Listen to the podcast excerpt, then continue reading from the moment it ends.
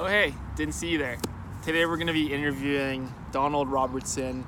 He is the one who introduced me to Stoicism back in December. He is the author, modern Stoic, entrepreneur, psychotherapist as well, and has a background in cognitive beha- behavioral therapy.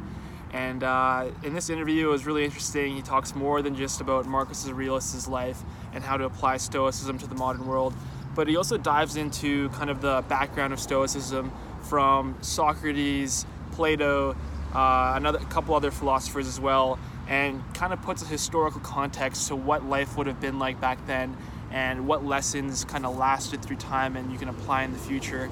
And uh, yeah, this is a, this is a fun interview, and I just want to thank Donald Robertson again for uh, letting me interview him. But uh, I guess let's jump into this one and uh, learn how to think like a Roman emperor. Welcome to the Zenfulness podcast.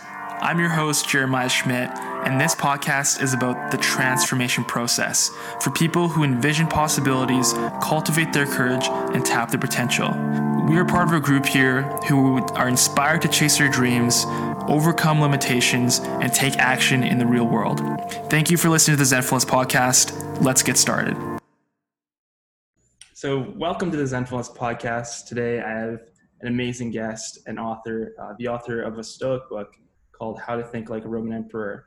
Um, actually introduced me into Stoicism in December. And after reading this, it had just a profound impact on my life.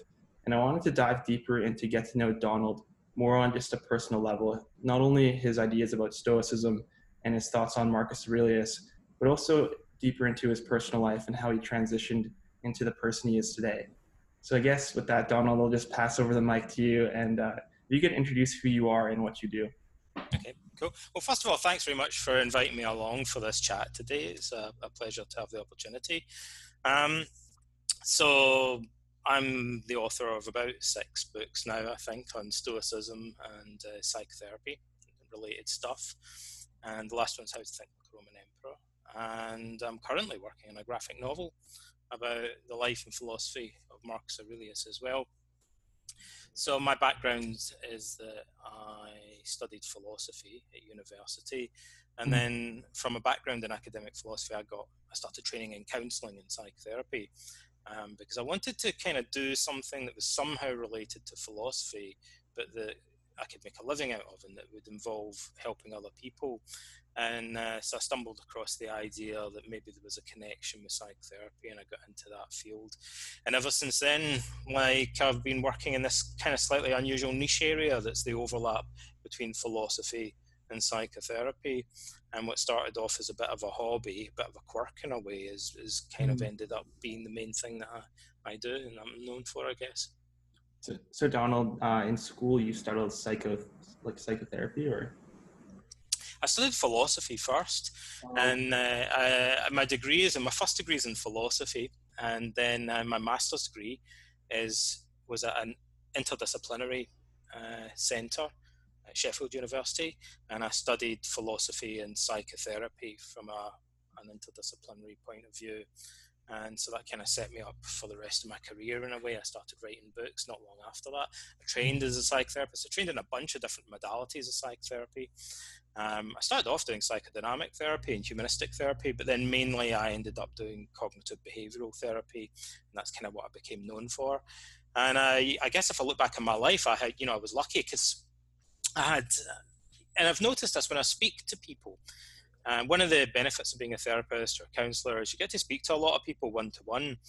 And uh, I had a practice in Harley Street in central London, so I, I saw at the same time, by the way, also I was working as a schools counsellor in South London. So I was working with socially excluded kids, and then in the evening I'd go and, and work with like uh, you know CEOs of big companies and uh, you know maybe even some celebrities and stuff like that in Harley Street. So it was a weird kind of contrast. But one of the things I realised is when I spoke to people that were very successful, you know, they'd often um, we have this idea of kind of the American dream and stuff and working hard to achieve your goals. But mm. I did notice when I talked to people that were successful, they their version of their life story was often that they had a number of lucky breaks or opportunities.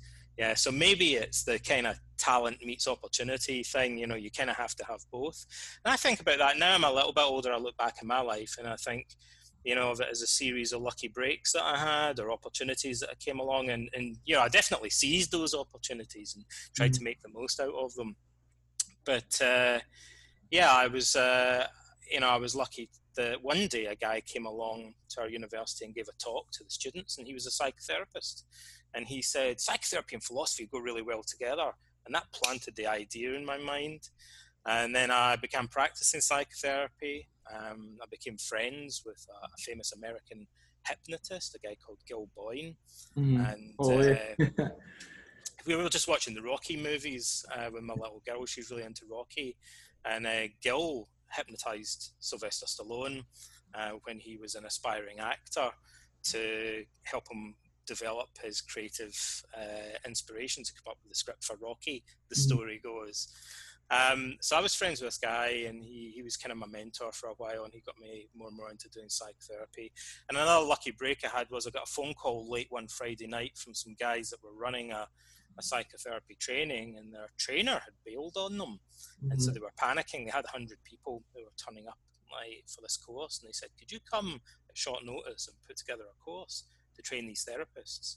And so I did that, and so early on in my career, I kind of got catapulted into delivering training. So I ran a training school eventually for therapists in the UK, and I did that for maybe a decade or something. Mm-hmm. And then uh, about six years ago now, I immigrated to Canada, and since then I've been mainly working online, doing e-learning and uh, doing more writing and stuff like that. So, so when you immigrated to Canada, that's more of when you got more into Stoicism and kind of writing more books, or were you always into I was always into Stoicism, um, but since I moved to Canada, I probably just shifted the focus a bit more onto writing and, and doing mm. online training. I guess these things always overlapped because I'd always been involved with delivering online courses or like online CBT type stuff. Mm. And then I just did more and more of that as I started to travel more. When I was a young guy, I hardly ever traveled. You know, my life, I often think when I was a, uh, up until my early 20s was very different when I was a young guy growing up, my family were very poor, and, and I, I think I'd hardly ever really left my hometown, like the small town in, in Scotland, Ayr. So, so I, I, you grow up in Scotland and in Scotland, yeah. And I, it's a little coastal town, and I, I just, I, I remember really thinking, I just never imagined mm-hmm. like that I would ever really have the opportunity to travel much. And now I travel a lot, so I'm kind of feel like I'm I'm making up for the fact that when I was growing up, my friends would tell me that they'd gone on holiday to the States or whatever, and I'd be like, wow, they're so lucky, you know, I'd never be able to imagine doing that, you know. And so now, uh, you know, the life I live now is very, very different from the life I had as a, as a kid. So, so Donald, uh, being born in Scotland and growing up there, how, what, what do you think separated you to kind of move to the UK after uh, kind of chase your dreams in uh, philosophy and psychotherapy and just kind I'll of tell you a weird story about that. When I left university, I got a mm-hmm. first. I graduated top of my year, and uh, it was me and one other person. We were joint top of the year. I got first class honours in philosophy, and so everybody thought I would was kind of a shoe in to go and, and become a, a philosophy lecturer, go and do my PhD and stuff. But my application to do a PhD got turned down for some reason. I think I just did a really bad job of filling out the paperwork. So mm-hmm. it should have been a like a, a shoe in because uh, you know I graduated at Topham, one of the, the leading universities in the UK. Um, and uh, I went back to my small town and I suddenly realized um, I couldn't get a job because nobody would hire me. Like there weren't any jobs really that you could get with a philosophy degree. Mm-hmm. And, uh, you know, just for kind of like I'd apply for just like unskilled jobs like working. Um, at one point, I was applying for. I remember applying for a cleaning job in the airport, and they turned oh. me down. I thought, why can't I even get these like jobs? And I realized it was because they thought I was over qualified or something, or they didn't. They thought I, I, I wasn't going to take the job seriously. Mm-hmm. So I was kind of. I thought, wow, I'm really st- stuck now. You know, why? Because I'm kind of overqualified, but also underqualified. I just can't find anything. And uh, I'd been to stay with some friends in a, a place in England called Reading. It's in the news today, actually, sadly, because there was a terrorist attack there. I noticed it just happened today. But I lived in Reading for a little while, and uh, I wanted to go back there because I knew that there were loads of recruitment agencies there, and I could tell there was one recruitment agency in my hometown, and something like you know 20 or something and crazy in Reading. So had, and I knew it had the lowest unemployment rate in the country, right? Mm-hmm. So I had no money at all, and actually, I actually arranged with some of my friends we were going to get in a car and drive down, and they bailed on me at the last minute, and I was so kind of frustrated. I took the last like I had like you know 30 or 40 bucks or something, like virtually nothing and uh, I got a bus ticket all the way from Scotland down to the south of England. Oh. And uh, I got off the bus at like 10 o'clock at night or something, like 9 o'clock. I remember it was just beginning to get dark. And uh, when I was a young guy, I was pretty ballsy. So, you know, I had no, I thought, that's it, that's the last of my money. I've got nothing and uh, I had like you know ten bucks or something left, and I, I, went in a bar and I just walked around all the people in the bar, and I, I said, "Listen, I've just got here. I don't have anywhere to stay. Is there any way, chance I could just crash on your floor?" And this guy, who I'll remember to this day, a biker called Eddie, said wow. I could sleep on his kitchen floor if I bought him a kebab. Wow. And wow. so I, I didn't have to sleep on a park bench, right? He let me sleep on his kitchen floor and then I went and I, I, started applying for office jobs and I got work straight away and uh, and that was how I kind of got set up in England. But literally, um, I mean, it was it, to me it was just an adventure. But like mm-hmm. literally, I just got on a bus with like you know ten or twenty bucks in my pocket and nowhere to stay and. You know, I just I just went, and I always remember that my friends really wanted to go because they felt stuck in this little town. Mm-hmm. Um, but they they were they told me they were they were just too kind of scared they went, what if we get there and where will we stay and what if we don't know anybody and you know it's scary and I was like, mm-hmm. you guys are never going to get out of here unless you just bite the bullet and do it.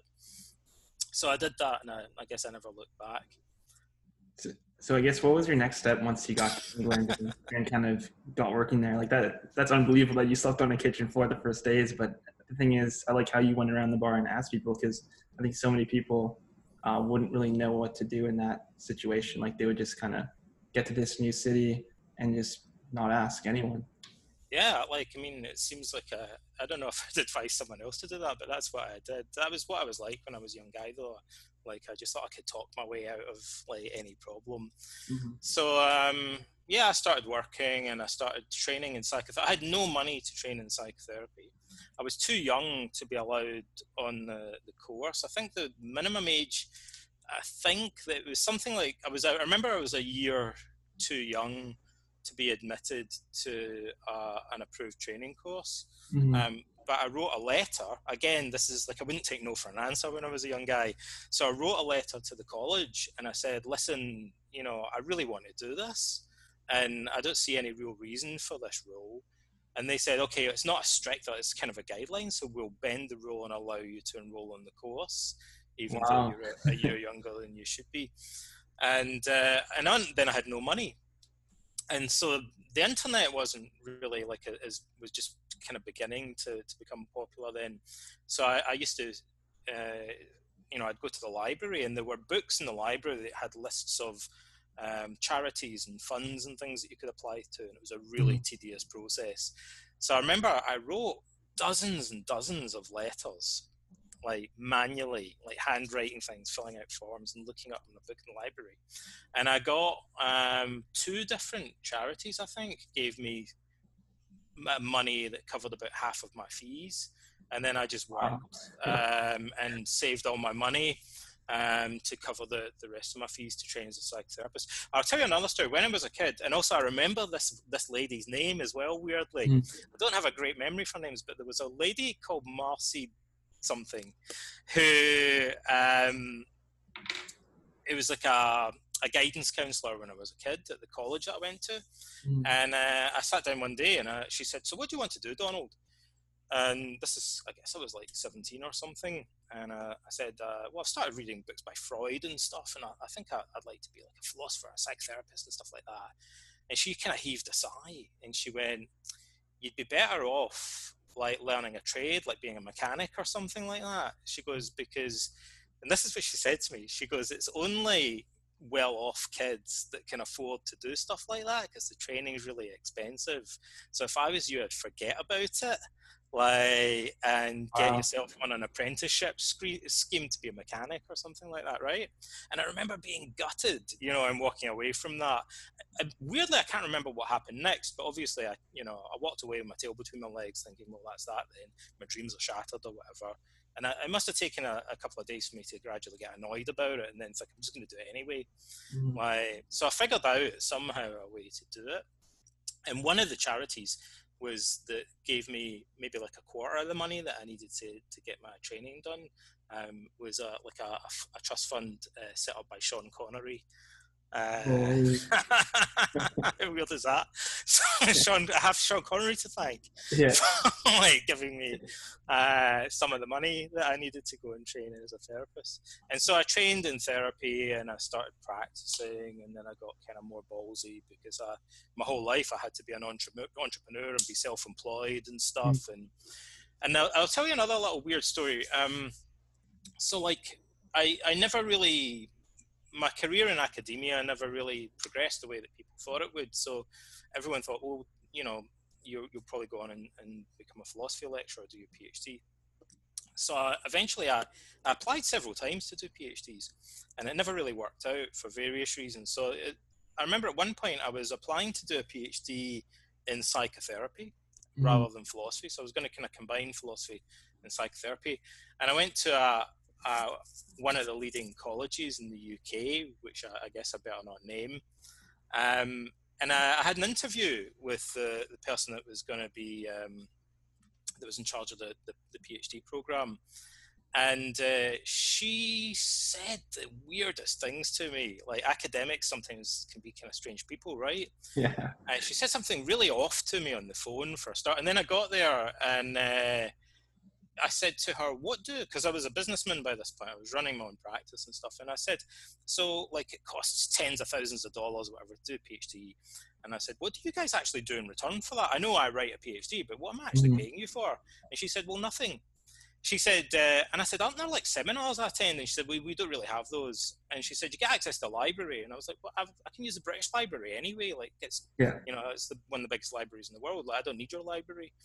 And uh, she said, basically, we just mark your PhD, and uh, and that's it. And uh, and she and then she turned around to me and said, to be honest, we think of students as being a bit of an inconvenience, Oh, right? cool. And I was like, well, how much supervision will I have? So I, I walked out thinking, wow, there's no way that I'm going to sign a check and, and give it to these guys, right? So again, I walked away kind of a bit annoyed, and I thought, doing a PhD is just writing a book, right? And I thought, why should I write a book and pay them like to market? Why shouldn't I write a book and get paid for doing it? So the first book that I wrote was called The Philosophy of Cognitive Behavioral Therapy, right? And that's how I ended up deciding that I wanted to write that book because I was annoyed at the whole idea of paying to do a PhD. And I thought, I'm just going to write a book and they can pay me for doing it rather than me, you know, like paying to, to do a PhD program because uh, because of the, the, the meeting that I'd had. And I, so I guess it's weird. Things that seem like sort of setbacks at the time, you Mm. know, often when you look back on them from a distance, you think maybe that bad interview experience was one of the most helpful things that ever happened to me. Maybe my mates not turning up in the car to drive me down to was one of the best things that could have happened to me. You know, mm. but at the time it just seemed like you know a, a problem. And then the other, another weird thing that happened there was the the psychotherapy organisation in the UK said we've decided to help out first time authors. So we've got a panel of psychotherapists, and we're going to encourage people to submit books on, on therapy and we'll uh, we've teamed up with one of the publishing houses in the UK. So if you send us a proposal, we'll have a look at it. So I sent them a proposal for a book called How to Think Like a Roman Emperor, right? And this, How old this, were you when you sent that proposal? this was like I don't know, like it must have been um I don't know, like maybe it was like 15, 20 years ago. So I have to think about that Wow. like Oh, yeah. it's a while back, right?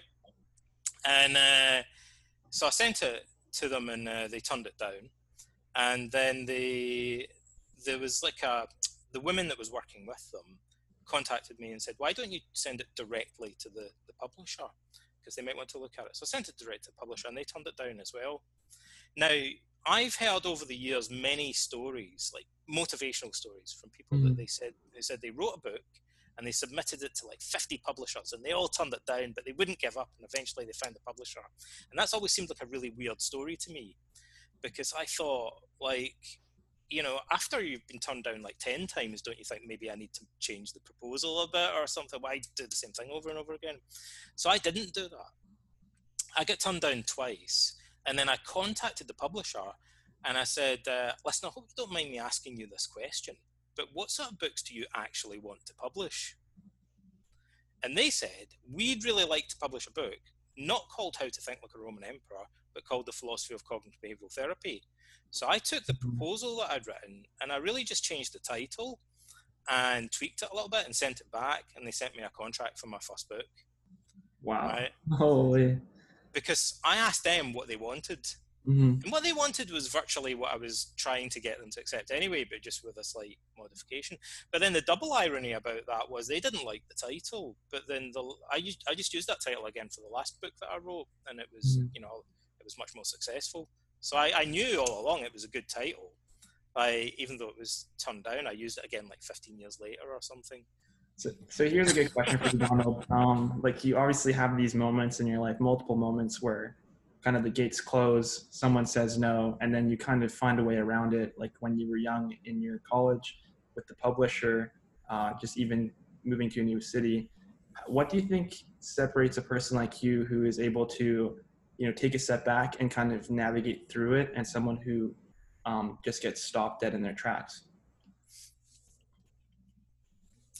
I think that's a good question. It's hard to say. You know, I mean, personally, I would say that the reason, the thing that drove me was that I, I lost my father when I was about 14 years old. Right. And, you know, I, I kind of vividly remember being told that I was basically on my own.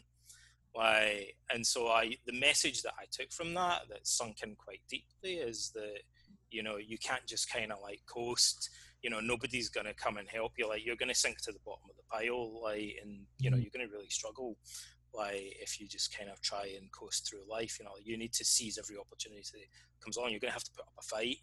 Like if you want to actually get anywhere like um so i think i don't know really what makes the difference but for me i i it seems to me that it was that experience as a teenager. And and again like you know maybe getting um you know some of the some negative experiences that i had um you know made me like feel quite bad about the future maybe a bit scared about the future.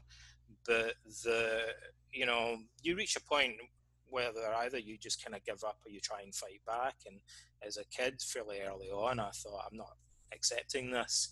You know i'm going to try and like fight my way through it. And then i guess luckily i managed to um, become self-employed fairly early on Mhm. and uh, and then that became kind of part of my very nature throughout the rest of life really is that i have the mentality of an entrepreneur or somebody who's is self-employed and is you know completely uh, independent in, in that respect Mhm. and Gil encouraged me a lot in that respect. He was very passionate about uh, about this. He had a tendency to. Uh, my friend who was the hypnotist had a tendency to overstate things, but he once said to me um, something that I thought was crazy at the time. So he said, "I don't believe that a person can be entirely emotionally mature unless they are self-employed." Mhm. And I thought, Gil, that's a ridiculous thing to say. You know what? Like loads of people are. I mean, most people aren't self-employed and stuff like. that. You can't say that. And it, but it stuck in my mind that he said that to me, and I thought maybe there's a grain of truth in it. Or like certainly that's how I kind of feel. You know, for me now, and I have worked in offices and things. It always reminds me of being in school. You know, you sit at a desk and there's a manager. It's like the Mhm. headmaster or something. I feel like I'm being infantilized. You know, turned into a, a kid again Yeah. like if I have to if I have to go back and work in an office. So you know, I've always preferred to uh, to be independent and self-employed, and to do that, you have to be kind of creative. So although in some ways I, I you know I wasn't naturally uh, entirely drawn to writing, it wasn't my plan to become a writer. I, I took to it in the sense that I thought. Here's, you know, here's a situation. I have to make something out of nothing. I have to make it work. Mhm. Um, so that aspect of writing, I guess, appeals to me. So, so I guess um, kind of a weird question, but Gil uh, obviously played a, a, big role in your life um, by what you said, but what would you say are some of the lessons you learned from Gil, or maybe a big takeaway that you uh, learned from him? Gil's big belief um, was, and, and there were many things. I remember having a conversation with him once, and I said to him, "Listen, I don't agree with everything you say." So we disagreed about our approaches to therapy. Um, but we were good friends anyway. But his a big part of his approach was con about confidence. He thought confidence is really the key. Like you can have two people, and one of them is really skilled at a job and really knowledgeable about it, and another person maybe lacks some of those skills, but they are more articulate and more self confident. Mm-hmm. Like the more articulate, more self-confident person always is going to have an advantage in the long term in life. It kind of doesn't matter what skills you've got in many situations if you can't actually sell yourself and communicate well, then you you potentially life is going to pass you by. Whereas there are many people in the world who, who have negligible skills, like maybe mm. even aren't that smart, but their confidence is enough to to get them through, um, so that they take advantage of the opportunities when they do come along. So the Gil really hammered that message home to me that you know you need to believe in yourself and inspire other people to believe in themselves as well. Mm-hmm. So from that point, Donald, uh, coming back to more uh, psychotherapy and CBT, um, what, what exactly is psychotherapy uh, to the average uh, viewer? Well, really, psychotherapy, in a sense, unfortunately, it's like a, it's become a very broad term. It has different connotations in different countries, by the way because the way that people approach doing psychotherapy and it's the, the status of it as a profession is very different and maybe even between different states in america for instance. But it, it it's the medicine of the mind. Like psychotherapy is the attempt to help people with psychological and emotional problems or behavioral problems. And we think of it as a modern discipline. Most people many people incorrectly think that psychotherapy originated with Freud. But actually, mm. Freud had trained in psychotherapy um, with a guy called Hippolyte Bernheim in, uh, in France. And so there was a hypnotherapy, hypnotism was the main Victorian precursor of psychoanalytic and psychodynamic therapy. So first there was hypnotism really, and then out of that evolved modern psychotherapy gradually. And after Freud's time, the cognitive behavioral therapists came along in the 50s and 60s and 70s, and they abandoned the Freudian approach and all the various spin offs of it, and they tried to start again from scratch. And they adopted a, an approach that was inspired by Stoic philosophy. Now, I said that many people believe incorrectly that psychotherapy is a modern phenomenon because even the term therapy of the mind or medicine of the mind or talking uh, cure. These kind of ways of describing the process existed in in the ancient world, in ancient Greece, in Rome. The mm-hmm. word therapy, therapia, is used in Greek to describe uh, a psychological therapy that's based on philosophy. And the school of ancient philosophy that's most associated with this is, is Stoicism. Mm-hmm. Uh, to some extent, Socrates set the stage for that, and maybe Pythagoras as well. But it was really the Stoics that became known for developing uh, philosophy into a, a, therapy for the psyche. And then that was kind of forgotten about for about 2,000 years. And, oh. uh, the cognitive therapy, weirdly, it's such a strange thing. And then the, the cognitive therapists rediscovered it. There's a guy called Albert Ellis. Ellis, I'll, tell I'll tell you something I don't usually say when I'm chatting to people about this, but um, I'll go just go into a little bit more detail. You know, like Freud dominated psychotherapy and, and the people that were influenced by him, and I mm. feel like that was like the dark age of psychotherapy because Freud was really a pseudoscientist, in my opinion, and anti-science in many respects. Um, people often assume that psychotherapy research only really began in the 60s and 70s, and that's not true. Like people were doing scientific research in psychotherapy even like at the end of the 19th century like but freud and his friends all kind of stymied that like they were mm-hmm. again fundamentally against science on principle and so that really held back the progress of psychological therapy for i honestly maybe half a century like we lost while these guys were interpreting dreams and stuff like that that was much more speculative. Mhm. And then it, it all kind of their their kingdom kind of fell apart a bit because they all started to argue with each other, and so people started to look around for a, a better approach, um, a more reliable approach. Now Albert Ellis in New York in the 1950s. Um, had trained in psychoanalytic therapy, and one of the interesting things about this was he was a sex therapist. Like he, he worked with people who had sexual problems, um, like uh, frigidity, impotence, sexual performance anxiety, and things like that was part of what he did. And many people that work with these fairly kind of concrete problems, um, kind of like they have a physical dimension, um, saw inevitably began to see Freudian psychoanalysis as overly obscure, overly complicated. They thought more simple, down to earth approaches were better. So Mhm. Ellis began to reject psychoanalysis, and he looked around. He thought, like many people that you know that I admire in life, Ellis thought, "I'm going to scrap the whole thing and start again from scratch." Like he swept everything off the table. I mean, I'm going to forget this isn't working for me. Mhm. Like I'm going to stop kind of rearranging the deck chairs in the Titanic. I'm going to scrap the entire thing and start again from the beginning. Mhm. And he thought, what can I look to for inspiration? And he remembered that he'd read the Stoics, he'd read Marcus Aurelius and Epictetus. He never mentions having read Seneca, actually. Uh, he'd read them as a teenager. And so he started developing an approach to psychotherapy that was inspired by Stoicism in some ways, you know, like, you Mhm. know.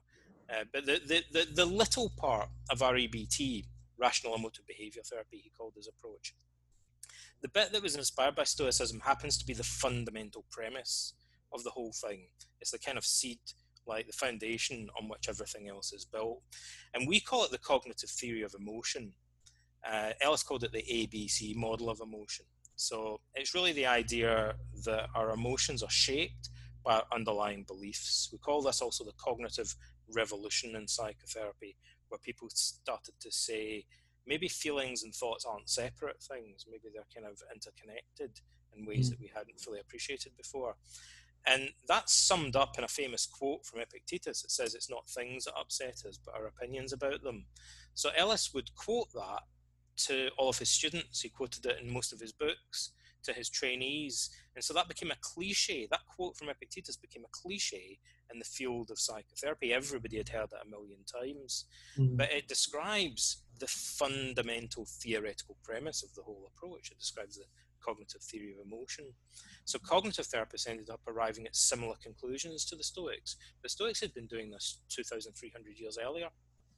Oh, so in that sense, Donald, that's kind of what drew you into Stoicism, just through the nature of studying um, like CBT and psychotherapy. It just led to it as it evolved.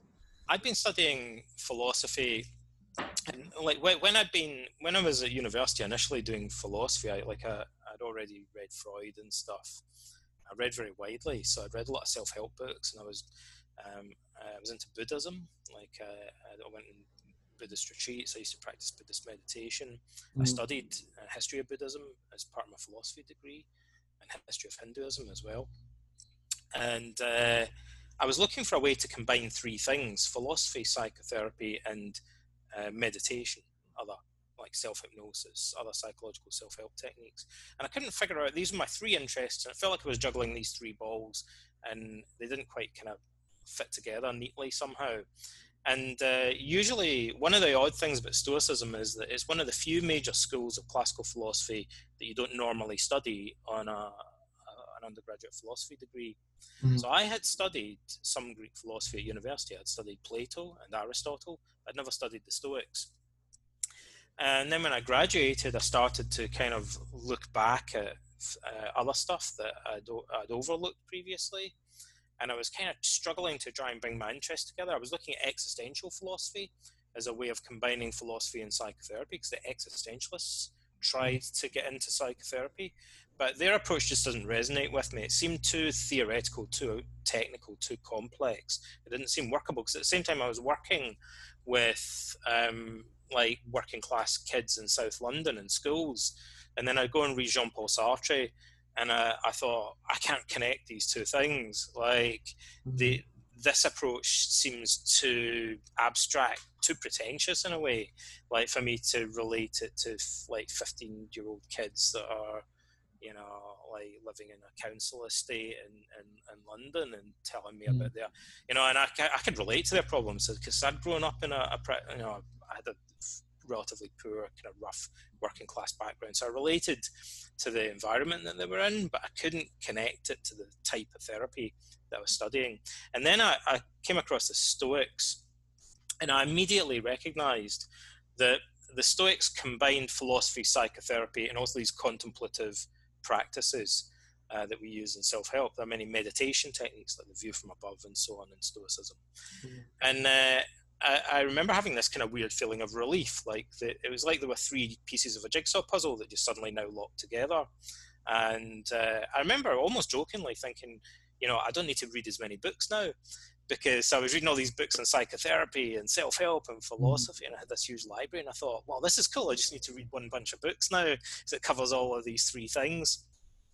And I never looked back. You know, I guess how how old would I be? Um, this was fairly early on. It was just after I, I, graduated from university. So I don't know, I was like 21 or 22 or, or something like that, I guess, roughly. Mm-hmm. And, uh, and I, I guess I would never have imagined that uh, in my late 40s I would still be completely immersed in the same subject. Because mm-hmm. when I was a young guy, you know, you, kind of go from one favorite philosopher to another and you jump around and get into this and then next week you're into something else and i just assumed that that would continue but one day I discovered Stoicism and it's clicked. And I thought, this is the thing that I've been looking for. And I've hmm. never looked back from it since. So I, I guess I have two questions for you here, Donald. Um, first one is something you pointed out is how Stoicism wasn't regularly studied in the universities. And I kind of had the similar experience going to school too. Like I never heard about Stoicism at the university until after online.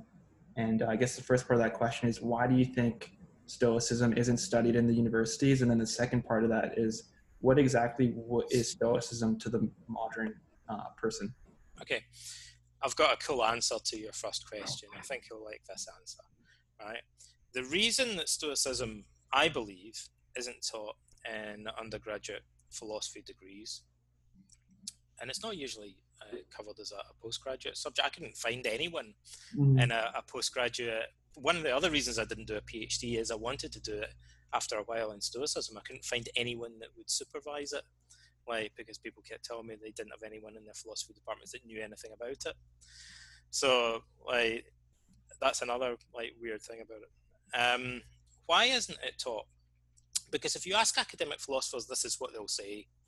They'll say that the Stoics didn't come up with any original theoretical concepts they took ideas that were already established by Plato and Aristotle, and mm-hmm. all that the Stoics did was to develop the practical application of those ideas to daily life. So, why on earth would anybody care about that? That's what they'll say. Mm-hmm. So, the reason that they are not interested in Stoicism is precisely the reason, ironically, that everybody else is interested in it, right? Because what everyone else wants is something that takes ideas from Socrates and Plato and Aristotle and develops the practical application of it in everyday life. Mm. But academic philosophers will say, well, why would anyone care about that? Like, you know, we, you know, like we'd rather just study the the ideas, the concepts. Mm. Um, we're not really interested in how you would apply them or how you would use it as a to overcome uh, unhealthy emotions as a therapy or anything like that. Um, that's of no interest to us. And, and actually, weirdly, the Stoics would say, what's the point of doing philosophy, in a sense, if it doesn't help you to live a better life? And they got that from Socrates, you know, who's, a, you know, really the, the most iconic figure in, in the Western philosophical tradition. You know, that's how far we've strayed from the original Socratic ideal of philosophy. Socrates, uh, without a shadow of doubt, would have said, you know, it, it's integral to philosophy that it makes you a better person and helps you to live a better life, to live more wisely. Whereas mm modern philosophers would say, why should we care about that? Like, most of them would say it's not even worth studying it. Like, you know, we're only interested in looking at original philosophical arguments and concepts, and the Stoics don't have enough of those. So it, it kind of went from um, like the reason why I wasn't studied is because it was more theory that they wanted and not like actual practical, you know, Yeah. embodying the Stoic philosophy and living it in everyday life. Yeah. So- That's generally how they. I think people are starting to. I hope. I think you know some philosophers are beginning to rethink that and become more interested in the practical side of things. Mhm. Um, I mean, I'll give you a weird example of that. Applied ethics didn't really exist as a subject until you know a few decades ago, and and that's a big thing now in philosophy departments. So even just kind of thinking, how would like the philosophical study of ethics, how would that actually apply to to real everyday social and political problems? Mhm. You know, that wasn't really something that philosophers vexed themselves about that much until fairly recently. Um, and I'm, I'm kind of hopeful that more philosophy departments will begin to engage with the idea of philosophy as a way of life. It's so strange because if you read not just Socrates, but most of the ancient Greek and Roman philosophers, it, it, it's, they feel very strongly that that's the whole point of the entire subject. Mhm. Yeah, and I totally agree too. Like with philosophies, I don't really see the point if you're not gonna actually utilize it in real life, right? Like you could think about it, or you could actually walk through your life and actually use it. Like what what, what is it made for, right? But uh, I guess the second part of that question, Donald, is what is Stoicism to the modern? What is Stoicism? Okay, so I'll give you the very brief historical thing. Um, is that Stoicism is a, go- a school of Greek philosophy that was founded in 300 BC by a Phoenician merchant called Zeno of Citium. Mm-hmm. And then if we've lost most of the writings. We, we have maybe a rough guess less than 1% of the Stoic writings survive today. And the, so the main Stoic writings that we have are from Stoicism lasted for about 500 years in the ancient world, far longer than uh, you might argue Marxism or psychoanalysis lasted in the modern world. Mhm. Psychoanalysis is people see Freud as one of the great minds of the 20th century, but his approach was popular for like maybe half a century, a little bit more. Like Mhm. Stoicism flourished for 500 years, like a long time, and it still cast its shadow over Christianity and other traditions that followed. So it was a long tradition, and but we only have writings from. It started in Greece, and then it, you know Rome became the, the dominant force in the Mediterranean, and the, the, the, the seat of philosophy moved there. And so it's Roman Stoics that we have more writings from, particular Seneca, Epictetus, and the Roman Emperor Marcus Aurelius, who hmm. also, by a weird coincidence in a way, although Marcus Aurelius is the most powerful Stoic and the most famous Stoic, he's also virtually the last Stoic. We hear virtually nothing about Stoic philosophers after like Marcus Aurelius's time, except Mm. that it influences Christianity and then it, it, it resurfaces during the Renaissance um, many centuries later, for instance. Mhm. So that's what the, a, a bit about the history. So what did these guys actually believe? Well, my take on Stoicism is that it's a Socratic sect, right? There's different ways of interpreting it. So I see the Stoics as very much uh, in like see Sto- Socrates is the grandfather, like the godfather of of Stoicism, and the Stoics is very heavily influenced by him. That's not as obvious in Seneca and Marcus Aurelius, but it's pretty explicitly stated in Epictetus. Hmm. Epictetus goes on and on about Socrates more than anyone else, and he repeatedly tells his students that they should attempt to emulate Socrates like, and become like him. So I think it's fairly clear that the Stoics, at least some of the Stoics, saw themselves as very much in the Socratic tradition. Mhm. And so the central principle, which they derive from Socrates, is this idea that virtue is the only true good. So the the argument, the best argument for that actually is in a Socratic dialogue, uh, one of Plato's dialogues called the Euthydemus. In that dialogue, Socrates argues about uh, what constitutes good fortune, and his interlocutor uh, Socrates usually asks a sort of dumb question at the beginning. So, what's good? Like a no-brainer question.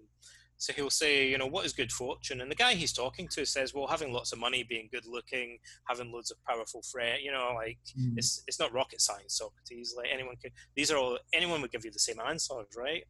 Um, being healthy and like fit and all, all this kind of stuff, and uh, having a powerful uh, status and like noble birth to the Athenians would be a great thing. You know, that's all good for us. That's what everybody wants in life, right?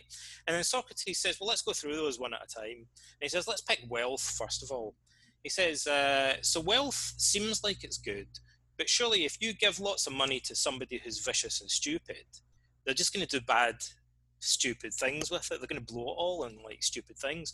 It's like that joke that people say about coffee. It allows you to do stupid things more quickly or whatever with more energy.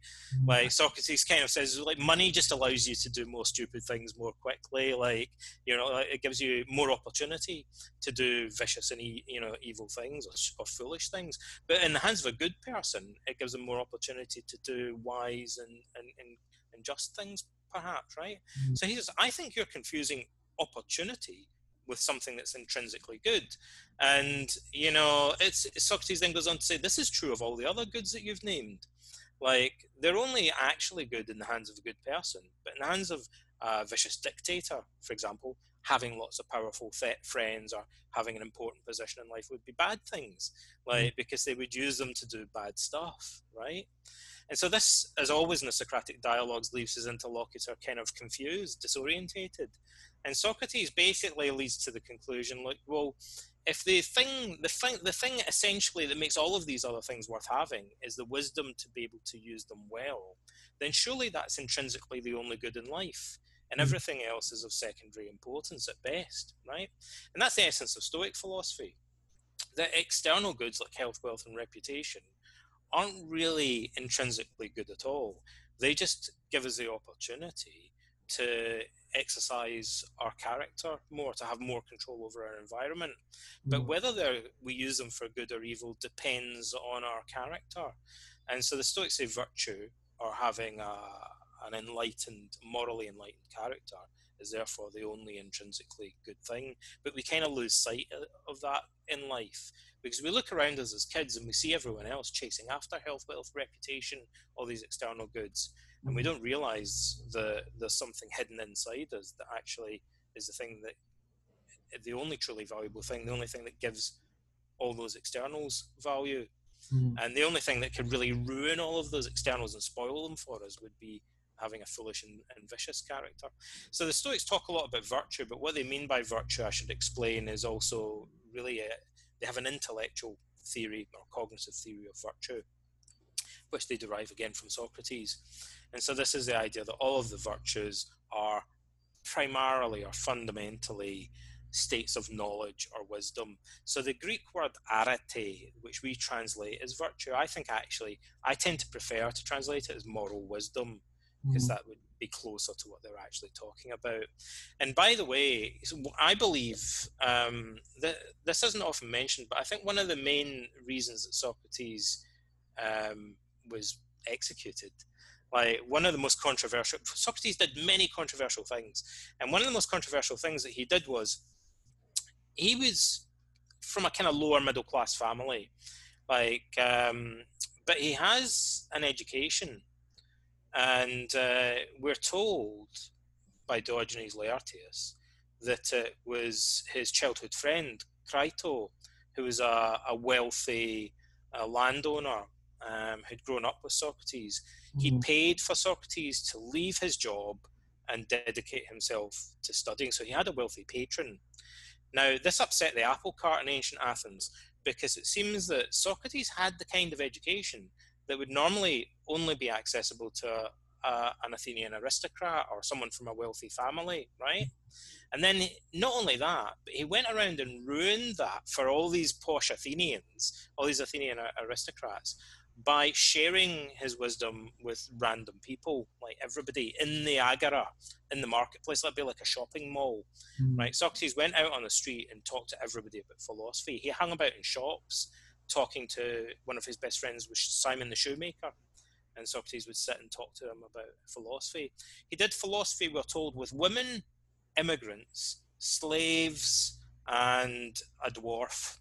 Oh, like, and so, like a real mixed bag of people, and that's important because to the ancient Athenians, the place where they did philosophy, the gymnasia, which were these um, like a sports ground, mm. um, women weren't allowed anywhere near them, and most of them were reserved for Athenian citizens.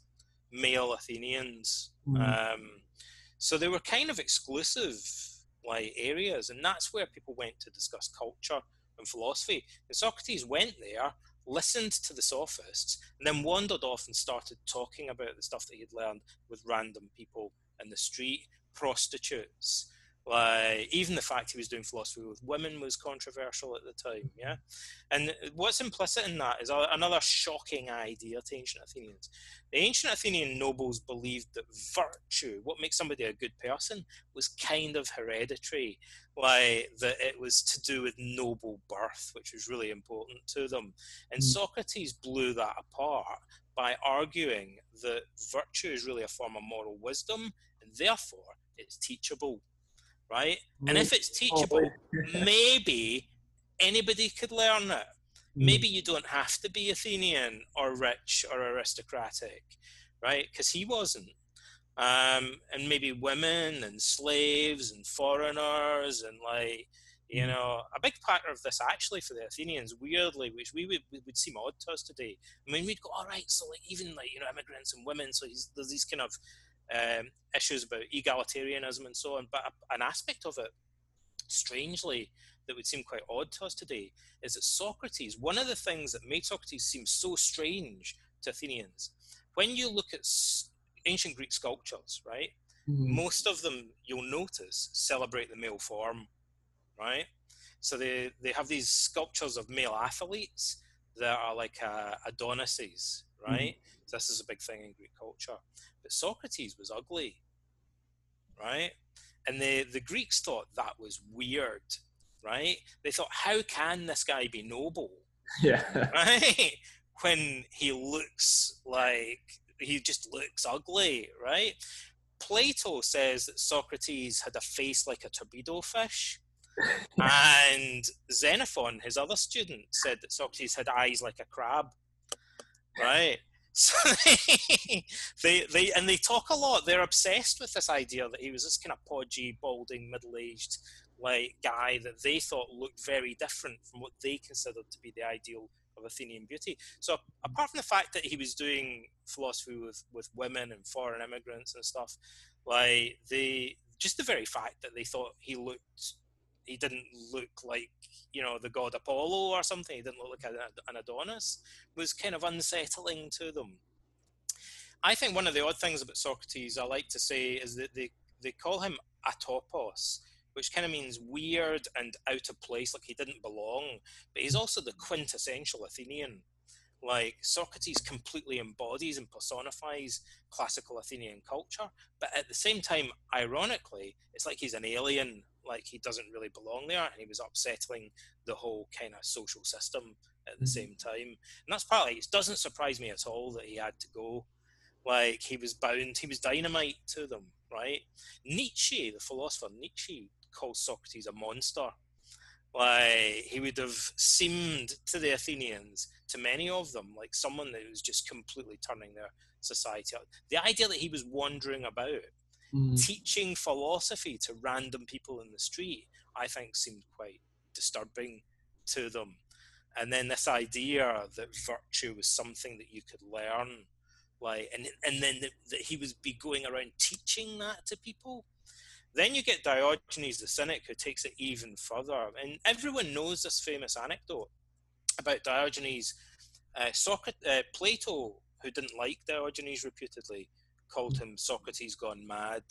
He said, "You're like Socrates gone crazy, like like you're like Socrates, but even more extreme." Oh, Diogenes. Uh, but the other story is that uh, Diogenes went to Plato's house one day, and Plato had a, a, a fine rug on his floor, and Diogenes wiped his dirty feet on it, and he said, "Thus I trample on Plato's vanity," right? Because he thought Plato was pretentious, right? He thought he was he was too kind of bookish. Plato went back to the gymnasia, like you know, back out of the agora, right? And the Stoics wanted, I think the Stoics wanted to return to the original Socratic ideal. Like they took philosophy back into the agora. The, the Stoa Poikile is, you know, we say, oh, it's a Stoic school. They had this kind of porch. Whatever. The porch is on the edge of the agora. That's the point, right? It's fa- it's like an arcade, like it's facing this um, like marketplace, right? Uh, back. They went. Part of the point of that is they went back to where Socrates was doing philosophy out in the street, mm-hmm. and anyone could come and, and, and debate philosophy with Zeno. And Zeno himself was an immigrant. Like he didn't have uh, Athenian citizenship. So again, the the you know Stoicism originates out of this kind of upsetting the social order to some extent. Mm-hmm. So like. Uh, yeah, Diogenes says to Alexander, Alexander the Great comes along allegedly, and uh, he says, "Is there anything I can do for you?" Because repeatedly he admired Diogenes, and Diogenes said, "Just one thing: could you step out of the way you're blocking the sunlight?" uh, and there's there's all sorts of deep symbolism and, and, and irony uh, in this, um, but you know, really, Diogenes. Part of this tradition is the idea that if we can become self-sufficient and enlightened, mm-hmm. then we don't and if we don't if we can rule over ourselves like seneca said the greatest empire is to to become an, an emperor over oneself right? The part one of the deep paradoxes of the socratic cynic stoic tradition is this idea that maybe diogenes was more regal than alexander the great. Maybe alexander the great was a slave to his own passions even though he was the most powerful man in the world. You know, the later tradition, my daughter likes this story. Julius Caesar, who many subsequent generations admired as a great conqueror, the story goes that Caesar came across in a town once a statue of Alexander the Great and threw his arms around the legs and broke into tears, like because he thought he would never be able to emulate the achievements of Alexander the Great. So for good or for worse, Alexander became this iconic figure in the ancient world of somebody whose achievements could. He got all the way to India. Like the Romans couldn't really kind of make much uh, headway into into uh, the Middle East, into into Parthia, Persia, um, and so they thought he's always kind of outdone us, outclassed us. We'll never be as great as Alexander was. We're never going to catch up with the achievements of this Greek, mm-hmm. right? Mm-hmm. And uh, and yet like in a sense to the philosophers diogenes was more of a hero like who's just sat around naked outside of athens and didn't need anything right? And the story goes that, there's all these little anecdotes that are probably not historically true right? Mm. but we can you know we can hope. They would be cool if they were. Um, but the story goes that someone said to alexander uh, this guy's this guy's a clown you know this diogenes guy he's just a joke or whatever and somebody said to uh, to Alexander, you know, uh, you know, making light of it, and Alexander said, "Listen, if I wasn't Alexander the Great, I could be anybody else. I'd want to be him, mm-hmm. right? Because he's free, like." Like he's he's kind of like he's he's achieved something. Like he's liber- he's completely liberated himself. He's the, like the Stoics would say, um, that uh, you know to be enslaved is to want more than you have, right? And anybody who wants less than he has, right, is going to be free. Is going to be like a, an emperor, a king. And they thought Diogenes didn't need anything. Like, whereas Alexander had the whole world, but he always wanted more. Like, so he was always subordinate. He was always enslaved to his own desires. So I think uh, this paradox is important to, to understand. The, the, the Stoics thought we're all looking in the wrong direction, hmm. right? We're all, we're all kind of like trying to kind of get our self-esteem from external achievement. We're you know we're all trying to achieve these things outside in the outside world that are never entirely under our control. Hmm. Um, the other legend about Alexander was that when he was dying, he said he wanted a special coffin made with holes in the side, and he said, "I want you to, to have my, my my arms hanging out right? So that the tradition was when a king uh, died or a ruler died, that their body would be carried through various towns so that people could come out and they could grieve and they could see the, the body being carried around like it was almost a, a sacred object. He said, I want you to carry around my arms hanging out the side of the coffin. And his friends said, in general said, Why do you want us to do that? And he goes, Like we say today, you know, you can't take it all with you. He goes, I want them to see I'm leaving empty handed, right? Like that none of this really means anything at the end of the day. You know, you can't take it, you can't take any of it with you. Like I'm leaving just as empty-handed as I, as I came into the world, and that reminds me, if there's any truth at all, it kind of seems to hark back to this idea of Diogenes being the one like who embraced his empty-handedness. Diogenes reputedly had very little. He said, "Everything I have, I can fit in my little knapsack, and that's all that I need." But you know, the story goes that once he saw a little boy, uh, Diogenes had uh, a, a, cup, and uh, he saw this little boy cupping his hands and drinking water like that. And Diogenes grabbed his cup and smashed it. And he said, "This this little boy's outdone me. He's outclassed me. He doesn't even need a cup." Like he, he was an extreme kind of anarchist, minimalist. Yeah. You know, like he thought, uh, you know, you any possessions you have just kind of weigh you down, sort of thing. All these cliches that we have today, we can refer them back to Greek philosophers that, that went there 1st mm-hmm. And so the Stoics thought, well, they thought there needed to be a compromise between Diogenes' position and Plato's position. Um, Diogenes and Plato were usually in the ancient world seen as kind of opposites, and the, the generation after Socrates, uh, representing opposite conceptions of philosophy as a way of life. Mm-hmm. So Plato is much more academic. Like this, we get the term academic from the from Plato's Academy. So we use academic to mean sort of overly bookish, overly scholarly, and that's partly because that's what Plato's Academy was known for being like. Mm-hmm. Um, and they I think that the Stoics thought there needed to be a middle ground. And it seems to me, although they don't really explicitly state this as, as far as I know, but I think it's implicit in their writings, that they looked at Plato and they looked at Diogenes, and Zeno and the other early Stoics thought that Diogenes wasn't interested in logic or studying metaphysics or anything like that. He just thought philosophy was about developing your character and moral integrity.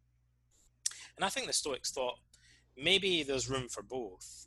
Like maybe it's virtuous to study metaphysics and to study logic, but only insofar as that helps to make you a better person. And if you studied it beyond that, it would just be vanity. Like Diogenes said, "Thus I trample on Plato's vanity." Right? So Plato had kind of like the stuff he was doing was valuable, but he'd kind of lost sight of the purpose of it. Mm-hmm. Like it was just intellectualism for its own sake. Like it was had become arid. Whereas Diogenes was like a luddite or something. Like you know, they thought you can't just say you can't make a virtue out of ignorance, right? There is a value to studying logic and, and learning about nature and metaphysics and stuff like that. But you're right that Plato's probably taken it too far. So the the Stoics often want this kind of compromise, and this is why you see Marcus Aurelius, one of the nerdiest people in history, right? one of the a, a, very bookish guy, right? The nerdy emperor. Right? Mm. That was kind of how he was perceived. But in the meditations, you'll notice he often says, "Cast away your books," uh, and he's telling himself not to become overly dependent on them. Seneca says it's better to read a handful of books and know them inside out why than just be skipping about from one subject to another all of the time and not really digesting the things that you're learning.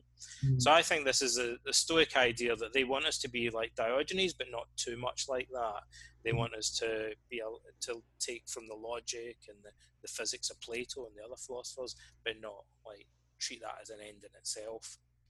So, so Donald, when it uh, comes to the three Stoics, uh, Seneca, I guess the three big Stoics, Seneca, Marcus Aurelius, and Epictetus. Um, what, what made you decide to write about Marcus Aurelius in particular? Well, that's easy because, you know, um, how can I tell you this story? Like, my publisher said to me, We'd like you to write a book about Stoicism, right? And I said, Well, first of all, I've already written a bunch of books about Stoicism. And secondly, there's loads of books. When I first got into Stoicism, there were hardly any books on it. It was such a weird subject to get into and people thought I was crazy for getting into this really obscure thing.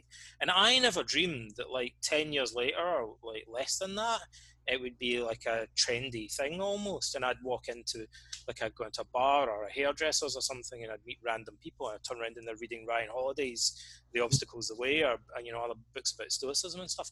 That that would be inconceivable to me when I was in my early twenties. I thought like I'm the only person that's interested in this. Really, you know, it's like an obscure thing. Um, so, gosh, what was the question again? I'm, I'm, but when it comes to Marcus Aurelius, like what? Why did we get into Marcus? Right? Yeah, yeah, yeah. My publisher said write write a book about um, Stoicism, and I said, well, there's lots of books coming out now, all of a sudden, right? and I've already written about this subject. So I thought, again, is there a compromise? Is there is there a yes and no to this? Could I write about Stoicism but do it in a very different way? And it seemed obvious to me that the way to do that was to write about Stoicism but focus on the life of a particular historical individual. In the ancient world, philosophy was taught through essays and dialogues, but it was also taught through actually through satires and anecdotes. One of our main sources for the Stoics is the lives and opinions of eminent philosophers by Diogenes Laertius, which is a collection of anecdotes, um, largely about various ancient philosophers. And so we don't really do that as much today, certainly not in academic philosophy. But also because. I have a young daughter, I taught, talked to her about Diogenes the Cynic, and like the anecdote I told you earlier is probably one of the most famous examples of an anecdote about a famous philosopher. We have no writings from Diogenes the Cynic. The only things we know about him are these weird little stories that try to make a, a philosophical point. And so, being aware of that, I thought, well, nobody's really done that. We could talk about the life of a Stoic and tell little anecdotes and illustrations. And, and also, that appealed to me because I think it might be worth saying there are many misconceptions that people have about Stoicism.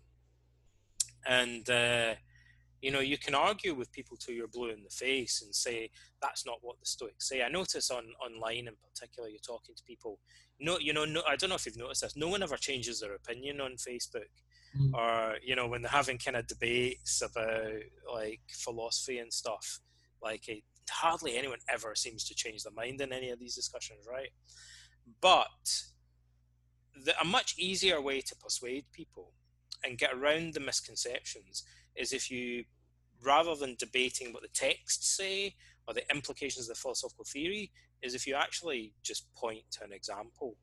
So people think that Stoicism would mean being completely passive and being a doormat and accepting everything, right? So you can argue with them about, well, that's not what this philosophy teaches, and that's not what the texts say. But that tends to go round and round and round in circles. But if you go, hang on a minute, let me let me get one. Here's one I made earlier, right? Here's a Stoic, Marcus Aurelius or Cato or whoever, right?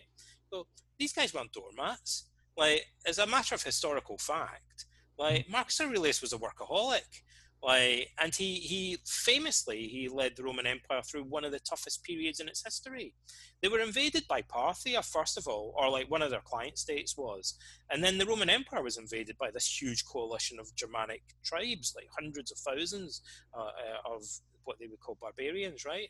And it was during the time of the Antonine Plague, which was Oh, know, 10 to 100 times worse than the pandemic that we're this is the, the, pandemic that we're living through is is nothing is a walk in the park yeah. like compared to the antonine for a start it went on for like about 10 or 15 years right 5 million people died um, in the in rome and the throughout the empire i should say so, like, he wasn't just kind of, oh, you know, I'll just sit back. He didn't say, when the Marcomanni invaded, and the, the other Roman, uh, Germanic tribes invaded uh, the northern frontier and all the way across the Alps down into Italy, and they besieged a Roman city called Aquileia. Marcus didn't say, "Well, I guess I should just accept it mm-hmm. and and do nothing." He, with no military training whatsoever, which is unusual for a Roman noble at that time, he felt he donned the military cape and boots, as one of the historians said, and rode out of Rome to take command of 140,000 men in the massed along the, the Roman frontier. And he fought a war that went on and off and on for now around about a decade. Um, so he was uh, he was a tough guy in a sense. Mm-hmm. He was like a tough nerd. It's really straight. Like he was a very physically frail man. Cassius Dio, the historian, um, says this was a strange paradox but Marcus. He was an incredibly sickly and physically frail guy, but he, he also outlived a lot of much more robust seeming people. And he was a, a tough, a sickly but tough guy. You know, he went to Austria, like he went um, to Serbia in the modern in modern day terms, into this cold climate, this tough climate, and uh, lived in the legionary camps and took command of, of the army. Uh, something that Commodus, his son, wouldn't do. He was scared to do it. He bailed. Why? But his father, who was coughing up blood and stuff, was, uh, you know, like uh, was willing to put himself in, in harm's way. So this idea that Stoics are kind of passive, stay-at-home types, doormats, whatever, just doesn't square. Not only with the example of Marcus, but other famous historical Stoics like Cato, like uh, you know the, the, the Stoic opposition, for example. Mm. And then the other idea that, that Stoics are just kind of unemotional, like they're like Mr. Spock in Star Trek, or like robots or whatever, cold fish. Um, that's a misinterpretation of Stoicism. And again, you can see that, you know, the, the thing that illustrates that quite well is Mark, we have a, not only the meditations, but we have a, a cache of private letters that Marcus Aurelius wrote to his rhetoric tutor, Marcus Cornelius Fronto. And uh, you can see that he's a regular guy, right? He loves his family. Um, he's he's a very actually compared to, to people today, Marcus Aurelius is much more affectionate. Like people read those letters, they think, well, like he always tells his friends how much he loves them. Like he's got this burning desire to see them again. He really, really misses them and stuff like, you know, he's much more expressive of affection than most guys would be today, mm-hmm. right? So he, he's not like a robot, like like Mr. Spock. So that that idea gets blown out of the water if you look at an actual flesh and blood historical Stoic. So mm. that was why one of the other reasons that I wanted to pick an example, and why Marcus Aurelius is because he was a big deal back in the day, and so we know more about him. At first, I thought maybe Zeno, right? We could write about Zeno, and I thought, well, we don't know that much about him, and the information we have is unreliable. But because Marcus Aurelius, at the other end, 500 years later almost, um, at the other end of the, the, the spectrum historically, uh, he's the last famous Stoic, but he's the famous Stoic about whom we know the most mm-hmm. because we have several surviving histories of his reign. We even have archaeological evidence. For instance, Marcus in the Meditations writes at Carnuntum at one point, which is a Roman legionary camp in modern day Austria by the banks of the, the river Danube. And at Carnuntum, I went there and interviewed the, the director of archaeology there, they found uh, a gravestone, a stele um, of a Praetorian, like uh, the Emperor's personal guard, who died in 171 AD. Um, so we know from archaeological evidence that almost certainly Marcus was at Carnuntum in 171 AD. From the fact they dug up this stone, and you know a Praetorian died here in that mm. year, maybe from the plague, right? That that stone with the date on it tells us the emperor was probably there because a member of his personal guard was there. Like guy uh-huh. died in that year, so it's cool. Like we don't often get like real clear cut like bits of archaeological dug up from the ground like that. Mm. Um, but that confirms what's in the, the meditation. Like so that tells us, yeah, the emperor was definitely here at one point, and he was probably here in 171 AD, which is roughly when we think, like around the time we think the Meditations was being written as well, mm. right? So we, we have archaeological evidence, evidence from coins and inscriptions, and then these actual histories, Herodian, Historia Augusta, Cassius Dio, describing Marcus's reign. And also Marcus does this weird thing, like the, the bit of the meditations that people often are least interested in is the bit I'm most interested in, which is book one, where he, which is kind of a preface. We believe it may have been written at a different time, perhaps later than the rest of the meditations, and kind of pegged on the beginning. Mm. But it, in it, Marcus talks about the qualities he most admires in about 16, 17 different individuals. Um, and they're all family members or teachers, basically. But so he tells us how he perceived. It's weird because we don't know that much about the lives of some of these people. In fact, one or two of them we have no idea really who they were. But he tells us what he thinks of their character, which is quite odd. So we have this very personal, kind of internal psychological perception of historical figures.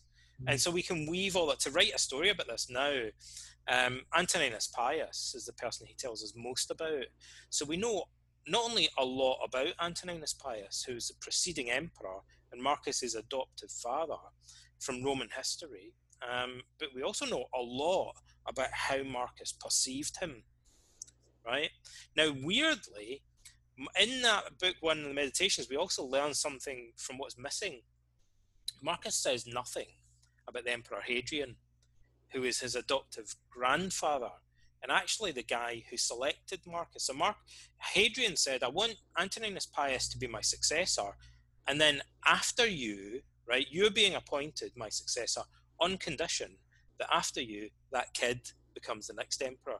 So Hadrian had a long-term succession plan, and part of it was Marcus Aurelius. He saw him as a child and said, "He's too young now to be emperor, but I want him to become emperor after you, Antoninus. After I appoint you." And yet Marcus never mentions him in book one of the the meditations, and he does mention him two or three times later in the book, but only in passing as an example of how transient human life is. So I think later in life, Marcus thought it was weird that he'd be talking maybe to a young officer, a tribune in the army, and they'd, they'd talk about Hadrian, and they'd never met Hadrian. Like, they would talk about Hadrian as someone that they saw in uh, a statue of, mm. or they, they read about. I was reading, I was reading the other day about one of like about Hadrian and what he did with the, the army and stuff. Marcus, like, I used to know him. Like I knew him when I was a kid, right? Mm-hmm. Like, but you've only heard stories about him, and you've seen. You, when you think of Hadrian, you think of statues. Like I remember what he was like in person. So he meditates on this. Like this guy's just a, a ghost now. Like he's a name in the history books. Mm-hmm. And he says at one point in the meditation something really odd. He says some of these names have a weird flavor to them, a ring to them. Like they sound archaic, they sound old fashioned because like Hadrian's name is associated with a, a, like the, we talk about the Victorian era in England, mm. right? He says it sounds anachronic, like it sounds old fashioned. Because I used to know him. Like, and so he, he he he immerses his mind in these meditations, right, to remind us. And then he, but then he says to himself, "And one one day that's going to be me." right? One day people will talk about the reign of Marcus Aurelius, like, and they'll they'll be looking at statues of me and reading about me in history books, maybe, but then one day those books will all be destroyed and they'll be gone and I'll be forgotten about completely, right? He goes, but it won't be long before I will just be a statue, mm. like or a tomb, like just like people now. It's weird that people talk about Hadrian's tomb and stuff, mm. like you know, and that that made him more acutely aware of his own mortality. Mm. Yeah, but he he never mentions Hadrian. But he, um, I don't think he liked Hadrian very much. And the odd thing is, everything that he says about Antoninus Pius, um, all, most of the things he says sound to me like uh, implicit criticisms of Hadrian. Mm. Like, so he says all the things he admires about Antoninus Pius. He heaps praise on him in great detail several times in that book. But he, uh, almost after each one of them, I have to go back and reread it and check, but you can try this as an experiment after virtually everything he says about Antoninus Pius, you can have an imagine in brackets saying, unlike Hadrian. So he says, no one would ever accuse Antoninus Pius of being a sophist, unlike Hadrian. You could imagine he's saying, because Hadrian was famously like a sophist. Like he surrounded himself with sophists, right? Mm-hmm. So all, all the things he praises Antoninus for are, are, are, things that you could criticize Hadrian for, for being the opposite of. Hadrian wasn't a terrible, terrible emperor, but towards the end of his reign, he was known for having kind of secret police like spies everywhere, and he uh, executing people like that he was concerned about. He became very paranoid. He had temper tantrums. Galen, Marcus Aurelius's court physician, says that one day Hadrian lost his temper uh, with a slave, and he was writing with a metal. Hadrian was using a metal stylus um, I guess a little bit like a fountain pen today. The Romans would dip these metal things in ink and write with them. Mm. And so he, this was what he had in his hand at the time. He stabbed the guy in the eye with it. Oh. Right. And the minute it's a huge temper tantrum. And the other, I guess, the Roman nobles around were like, "Whoa," you know, they were kind of freaked out by this. So Hadrian, um, the Stoics say that the um, one of the markers of a a neurotic, like someone who's who lacks wisdom, is that they they they go back and forth Mm. Uh, Chrysippus says their emotions are flutter like a butterfly. So Hadrian then felt ashamed of what he'd done, right? And, you know, embarrassed about it because everybody was looking at him like he was some kind of monster. So he went to the guy and said, Listen, is there anything I can do to make it up for you? Again, weirdly, this is sounds like the, the story with Diogenes and Alexander the Great. Is there anything that I can do for you? I'm the most powerful man in the world, mm-hmm. right? And this Diogenes, the cynic, like lived like a slave. He actually Diogenes was a slave. He was captured by pirates and enslaved later in his oh. life. So this this dude is like Diogenes, and uh, Hadrian is like Alexander, and he says, "Is there anything I can do for you?" And the guy says, "The only thing I want is my eye back." Like, is the one thing that Hadrian could never give him. Mm. So, like Galen's point is, sometimes often the consequences of anger are irreparable. Like, even if you're the most powerful man in the world, this is one of the reasons that we have to be very cautious, like about giving way to anger. Um, but I think Marcus looked at Hadrian and thought, I don't want to be like him. You know, I want to. And he initially he didn't want to be emperor, mm-hmm. um, but then he changed his mind. And I think he changed his mind because he saw Antoninus being a completely different type of emperor from Hadrian. And Marcus thought, if it's anything like being Hadrian, I don't want I don't want anything to do with that. But then he thought, actually, maybe I could see myself ruling like Antoninus. Like he got rid of all of the statues and the fine robes. He used to just go around dressed like a normal Roman citizen. Like he wasn't pretentious. He dispensed with some of his security at the palace. Like he tried to, to live like as close as he could to an ordinary life. And Marcus thought, well, if that's doable, then maybe you know I, am down for that. But I don't want I don't want all this kind of like pretentious nonsense like that was associated um, with imperial office under under Hadrian. Mm. Um, and so by reading book one, we can kind of piece together the, like uh, a picture of Marcus's life and character.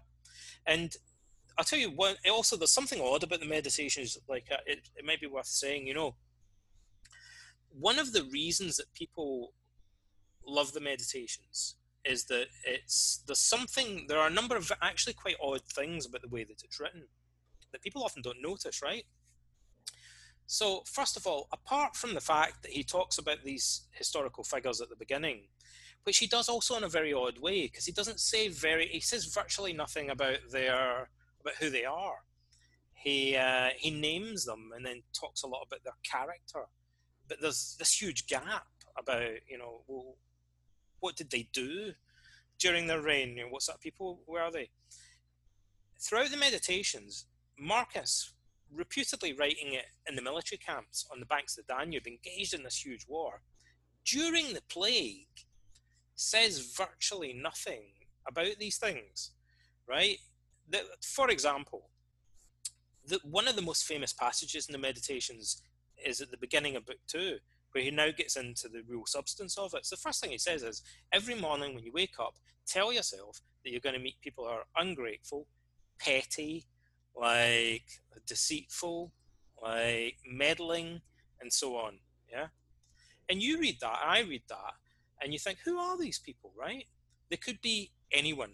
They're everymen, right? Mm. And I think naturally reading it, we then project ourselves into it and we think, well, who are the people? And think, I don't know. Like maybe the guy in the local corner shop was a bit ratty with me when he was giving me my change the other day, or something like that. You know, or someone was a bit rude to me on the internet the other day, or something. You know, we think a petty kind of trivial thing, we project ourselves into it. So it's weirdly anonymous, and it allows us. But it's even more weirdly anonymous when you think, who was Marcus talking about? Was he talking about Commodus? Was he talking about uh, people that surrounded him at court. They, there were there was a civil war in Marcus's reign, right? And so you think it's really strange that he doesn't like he's just kind of he just says in general terms, oh, like you have to prepare yourself to deal with deceitful, treacherous people. He doesn't say there's an actual civil war brewing, like that could tear the empire apart. We've just been invaded by a bunch of Germanic tribes that have bo- broken the peace treaty with us and conspired against us for years behind our backs. Like, so none of you'd think when you realize that, you think it is weird that he doesn't mention any of these historical details, but he phrases it in this very woolly, kind of anonymized way. And that draws people in. But also, I think if we then imagine Marcus as a real flesh and blood human being and put him in his historical context, and then take these and many other passages from the meditations, uh, I think it we lose something, but we gain something. So we lose this abstractness that allows us to put ourselves in the story, but also, you know, it potentially gives his comments more meaning and makes them seem more relatable from another point of view because we can picture him even more as a flesh and blood living example of a stoic. He says at one point that getting annoyed with bad people for doing vicious things uh, the Stoics have this thing about you shouldn't be shocked by things. You should be ready for everything. And it would be naive to think that you'll never get your wallet stolen in a, a big city or something, or, you know, that no one's, you know, your car's never going to get scratched, or like, you know, you look around you and you think, what are the normal things that happen in life? And you should be ready for all of them. But people go, I can't believe this has happened. The Stoic sage should never say that. They should think, well, these things happen to other people. They're bound to, to happen to me. And so he says, being upset with bad people for doing bad things would be like getting angry with babies for crying or getting annoyed with horses for neighing. Mm-hmm. Well, Marcus wrote that stationed in a military camp where there would have been thousands of horses stabled nearby, right? So again, you know, so often the remarks in the meditations, when you think about the historical context in which they're written, like it just kind of becomes more real so I, I began to think about that more when I was working on my graphic novel because we realized we have to draw the environment that he's in. And the, the story of Marcus and the meditations really does kind of change when you visualize the environment that he's writing it in and the things. That, he says at one point that becoming attached to external things would be like falling in love with a, a little sparrow that nests uh, by the river and no sooner than you've been looking at it for a few moments than it flits off and it disappears over the horizon and it's gone. All material things are transient. Mm. Like you shouldn't be crazy as transient as these little birds that you look at for a moment and then suddenly they disappear and they're gone. Well, by the Danube, like there are loads of these little birds singing and, and nesting, you know. So you go there and you realize, yeah, of course, like he's talking about the stuff that he can see around him. He refers many times in the meditations to this cliche in Greek philosophy of the river of time, which on the one hand is an abstract, cliched metaphor for transience. He uses it a lot. Also, he was stationed by a big river, like that was like a highway to the Romans. Um, it, you know, it, it dominated uh, his life during the war. The, the, war went back and forth across the river because it marked the, the frontier, the Danube, the Ister, as the Romans sometimes called it. Um, so, like, I wanted to, I felt that we could relate to Marcus more and extract more meaning from some of the things he was saying as well if we visualize them in the historical context. So I guess I have two more questions for you. Um, but uh, so this one is going to be kind of coming back to your book in Marcus Aurelius. But for you personally, Donald, um, like how, how would you think like a Roman emperor on your end? Like if you personally had to pull away one lesson that truly impacted you, what would you pull away from kind of your own book in that sense? To me, and maybe this is my bias as a cognitive therapist, there's an idea that the academics don't talk about very much. To me, seems to be the central psychological principle of Stoicism. And it, it's an idea that's tricky. We don't have a good word for it and it's a subtle, nuanced idea that some people get immediately, and then other people need to kind of work a little bit. But it's become a, a central principle in modern therapy. We call it cognitive distancing. And it's really the idea that our, our thoughts and beliefs shape our perception of external events. And not, but normally we have a natural tendency to fuse the two things together. Mm. The best way I can think to describe this is the way that Aaron Beck, the founder of cognitive therapy, described it. He said, Imagine that you wore rose tinted glasses all the time, or, or other people rose, wore rose tinted glasses. You're wearing sort of shitty coloured glasses, or blue, depressing glasses, or whatever, right? Um, and you never take them off. So after a while, you would just fuse it with reality, and you would think the world around you just looks blue. That's just way it is. It is blue. Everything, you know, everything just looks like that because you've forgotten what it looked like when you took them off, right? But it's just a lens that you're looking through. It's kind of arbitrary. You could take them off and put on rose tinted glasses if you wanted to. Um, infusion, as we call it in therapy, happens when people start to assume that the lens through which they're looking at is an external property. Like, So if I look at someone who does something to upset me, and I think like she's a bitch or he's a bastard or you know like that guy's an idiot, like this is just one way of kind of this a value judgment. It's a way of framing things, right? Um, and what really loosens it up is the realization that other people might view it differently. So the Stoics really want to drive that message home. They say, remind yourselves that other people might feel differently about the same situation, view it differently. What some one person sees as a catastrophe, another person might see as an opportunity. Like it's arbitrary, it's subjective, right? And so this separate Marcus calls it separation of thoughts from external events.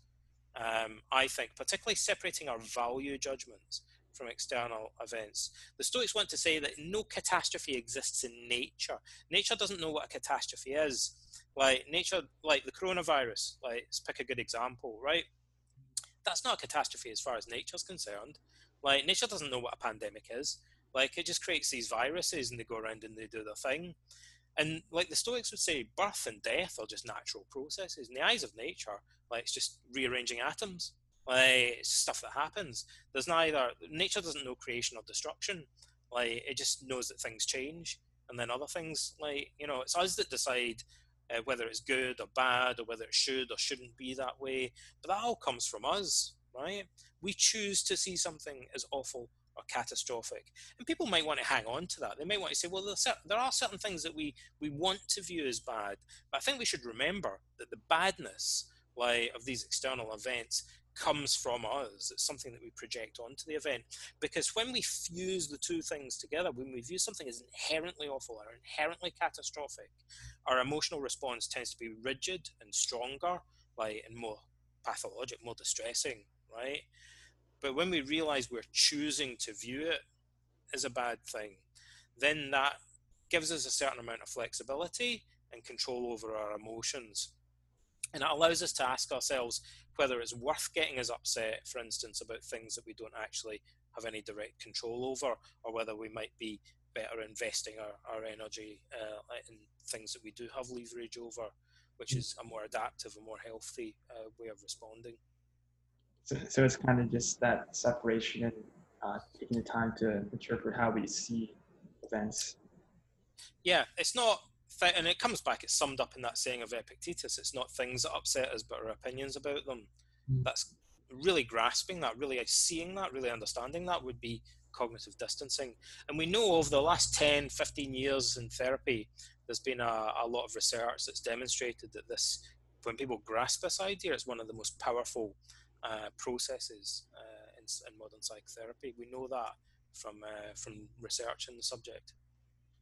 So I guess I know that your new book is coming out soon and you have your books out, but for anyone listening, uh, where can they go to check you out, Donald, uh, on social media, your new book coming up, and uh, where to find you? Well, the, the, the book I'm working on won't be out for a while because it's graphic novels like that take quite a long time because the illustrations, unfortunately. So mm-hmm. maybe like late next year, like the graphic novel will be out. Um, but you can find all information um, about all the other stuff that I do on my website, which is just donaldrobertson.name. So it's all one word, it's just my name, but not dot .com. It's mm-hmm. .name.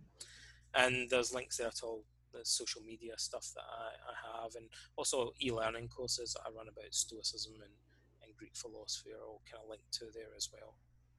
And I'll have all the links in the description and cool. the show as well. And uh, I guess I just want to thank you so much, Donald, for coming on the Zenfluence podcast. I know, like, I just want to honor you too because you literally kind of altered the, the direction of my life, uh, introducing me to Stoicism in December, and it was something that I've never really been exposed to. And uh, you're listening to your audiobook because uh, you read it. It was just awesome, like especially that the ending there. But I guess I have uh, one more question to to leave you with. Huh? It's kind of a weird one, but coming back to you said you helped these underprivileged kids, um, kind of taught them, but and you and you shared stoic, stoic ideas with them. Um, what did you learn from that experience?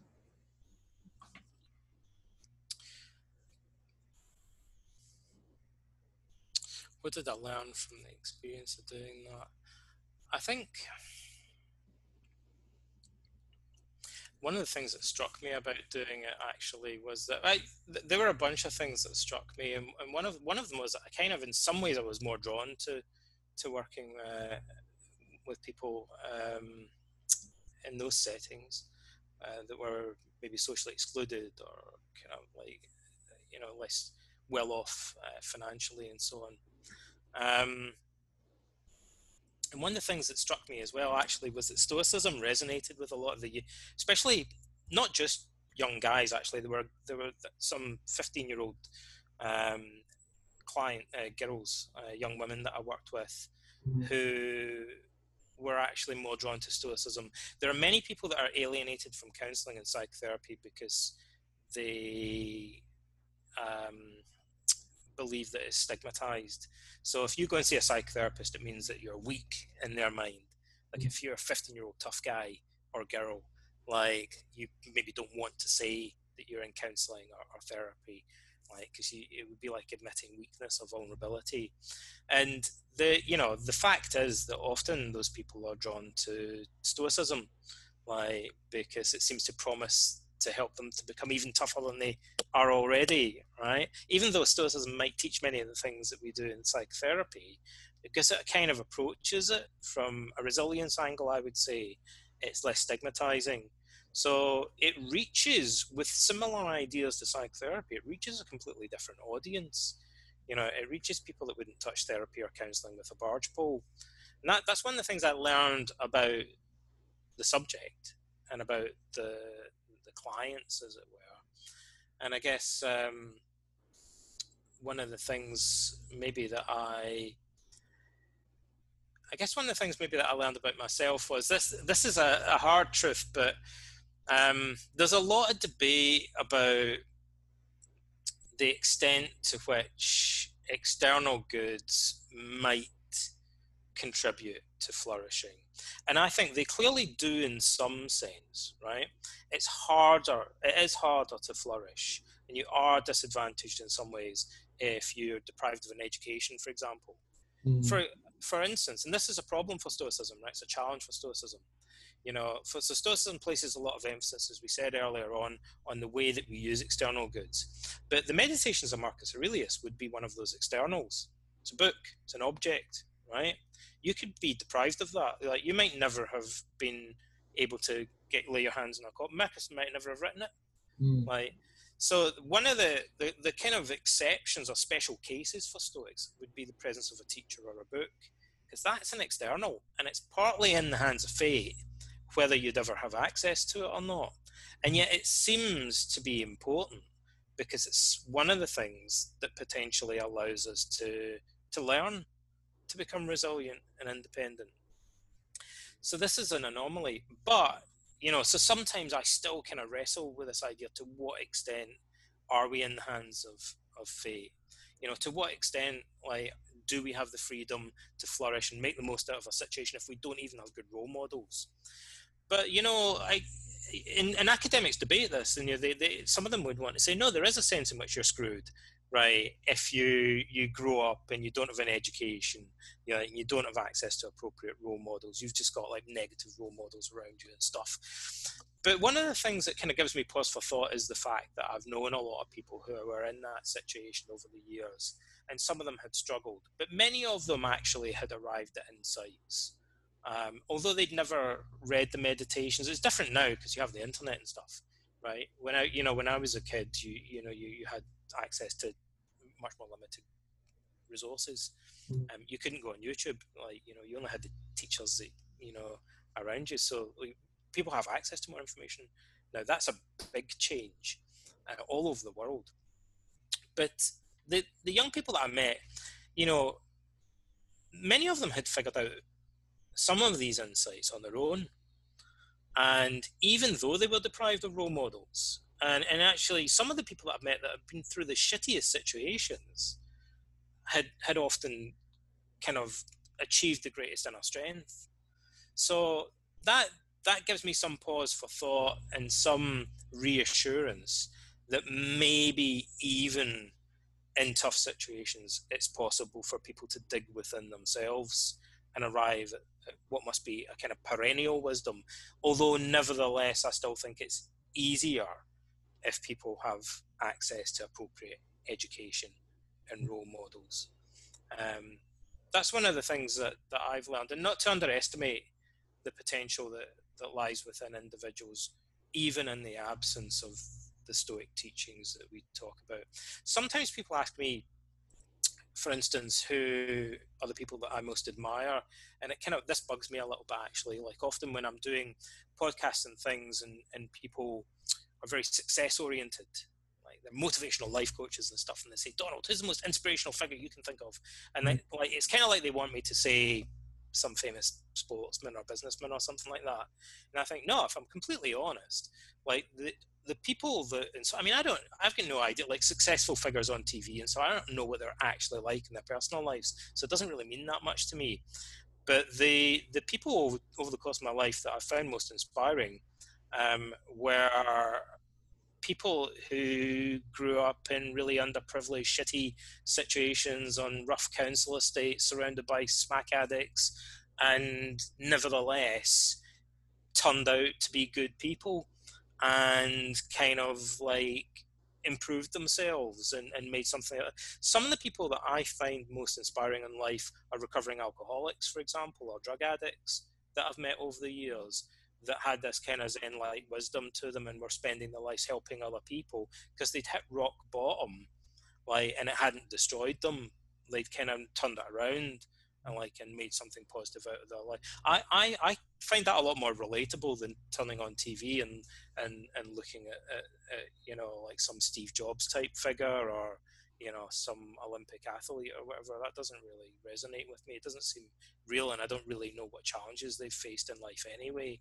Mm. um, but i you know i can look at people that i know that have lost everything and maybe even done bad things in their life but then kind of come back from it like and turn things around and, and made themselves into a better person. Mm. that's something that i can look at and think that there's something worth learning from that. Wow and there you have it, guys. There's Donald Robertson, and um, just a pleasure speaking with you. Well, likewise. Thank you very much for inviting me on your podcast.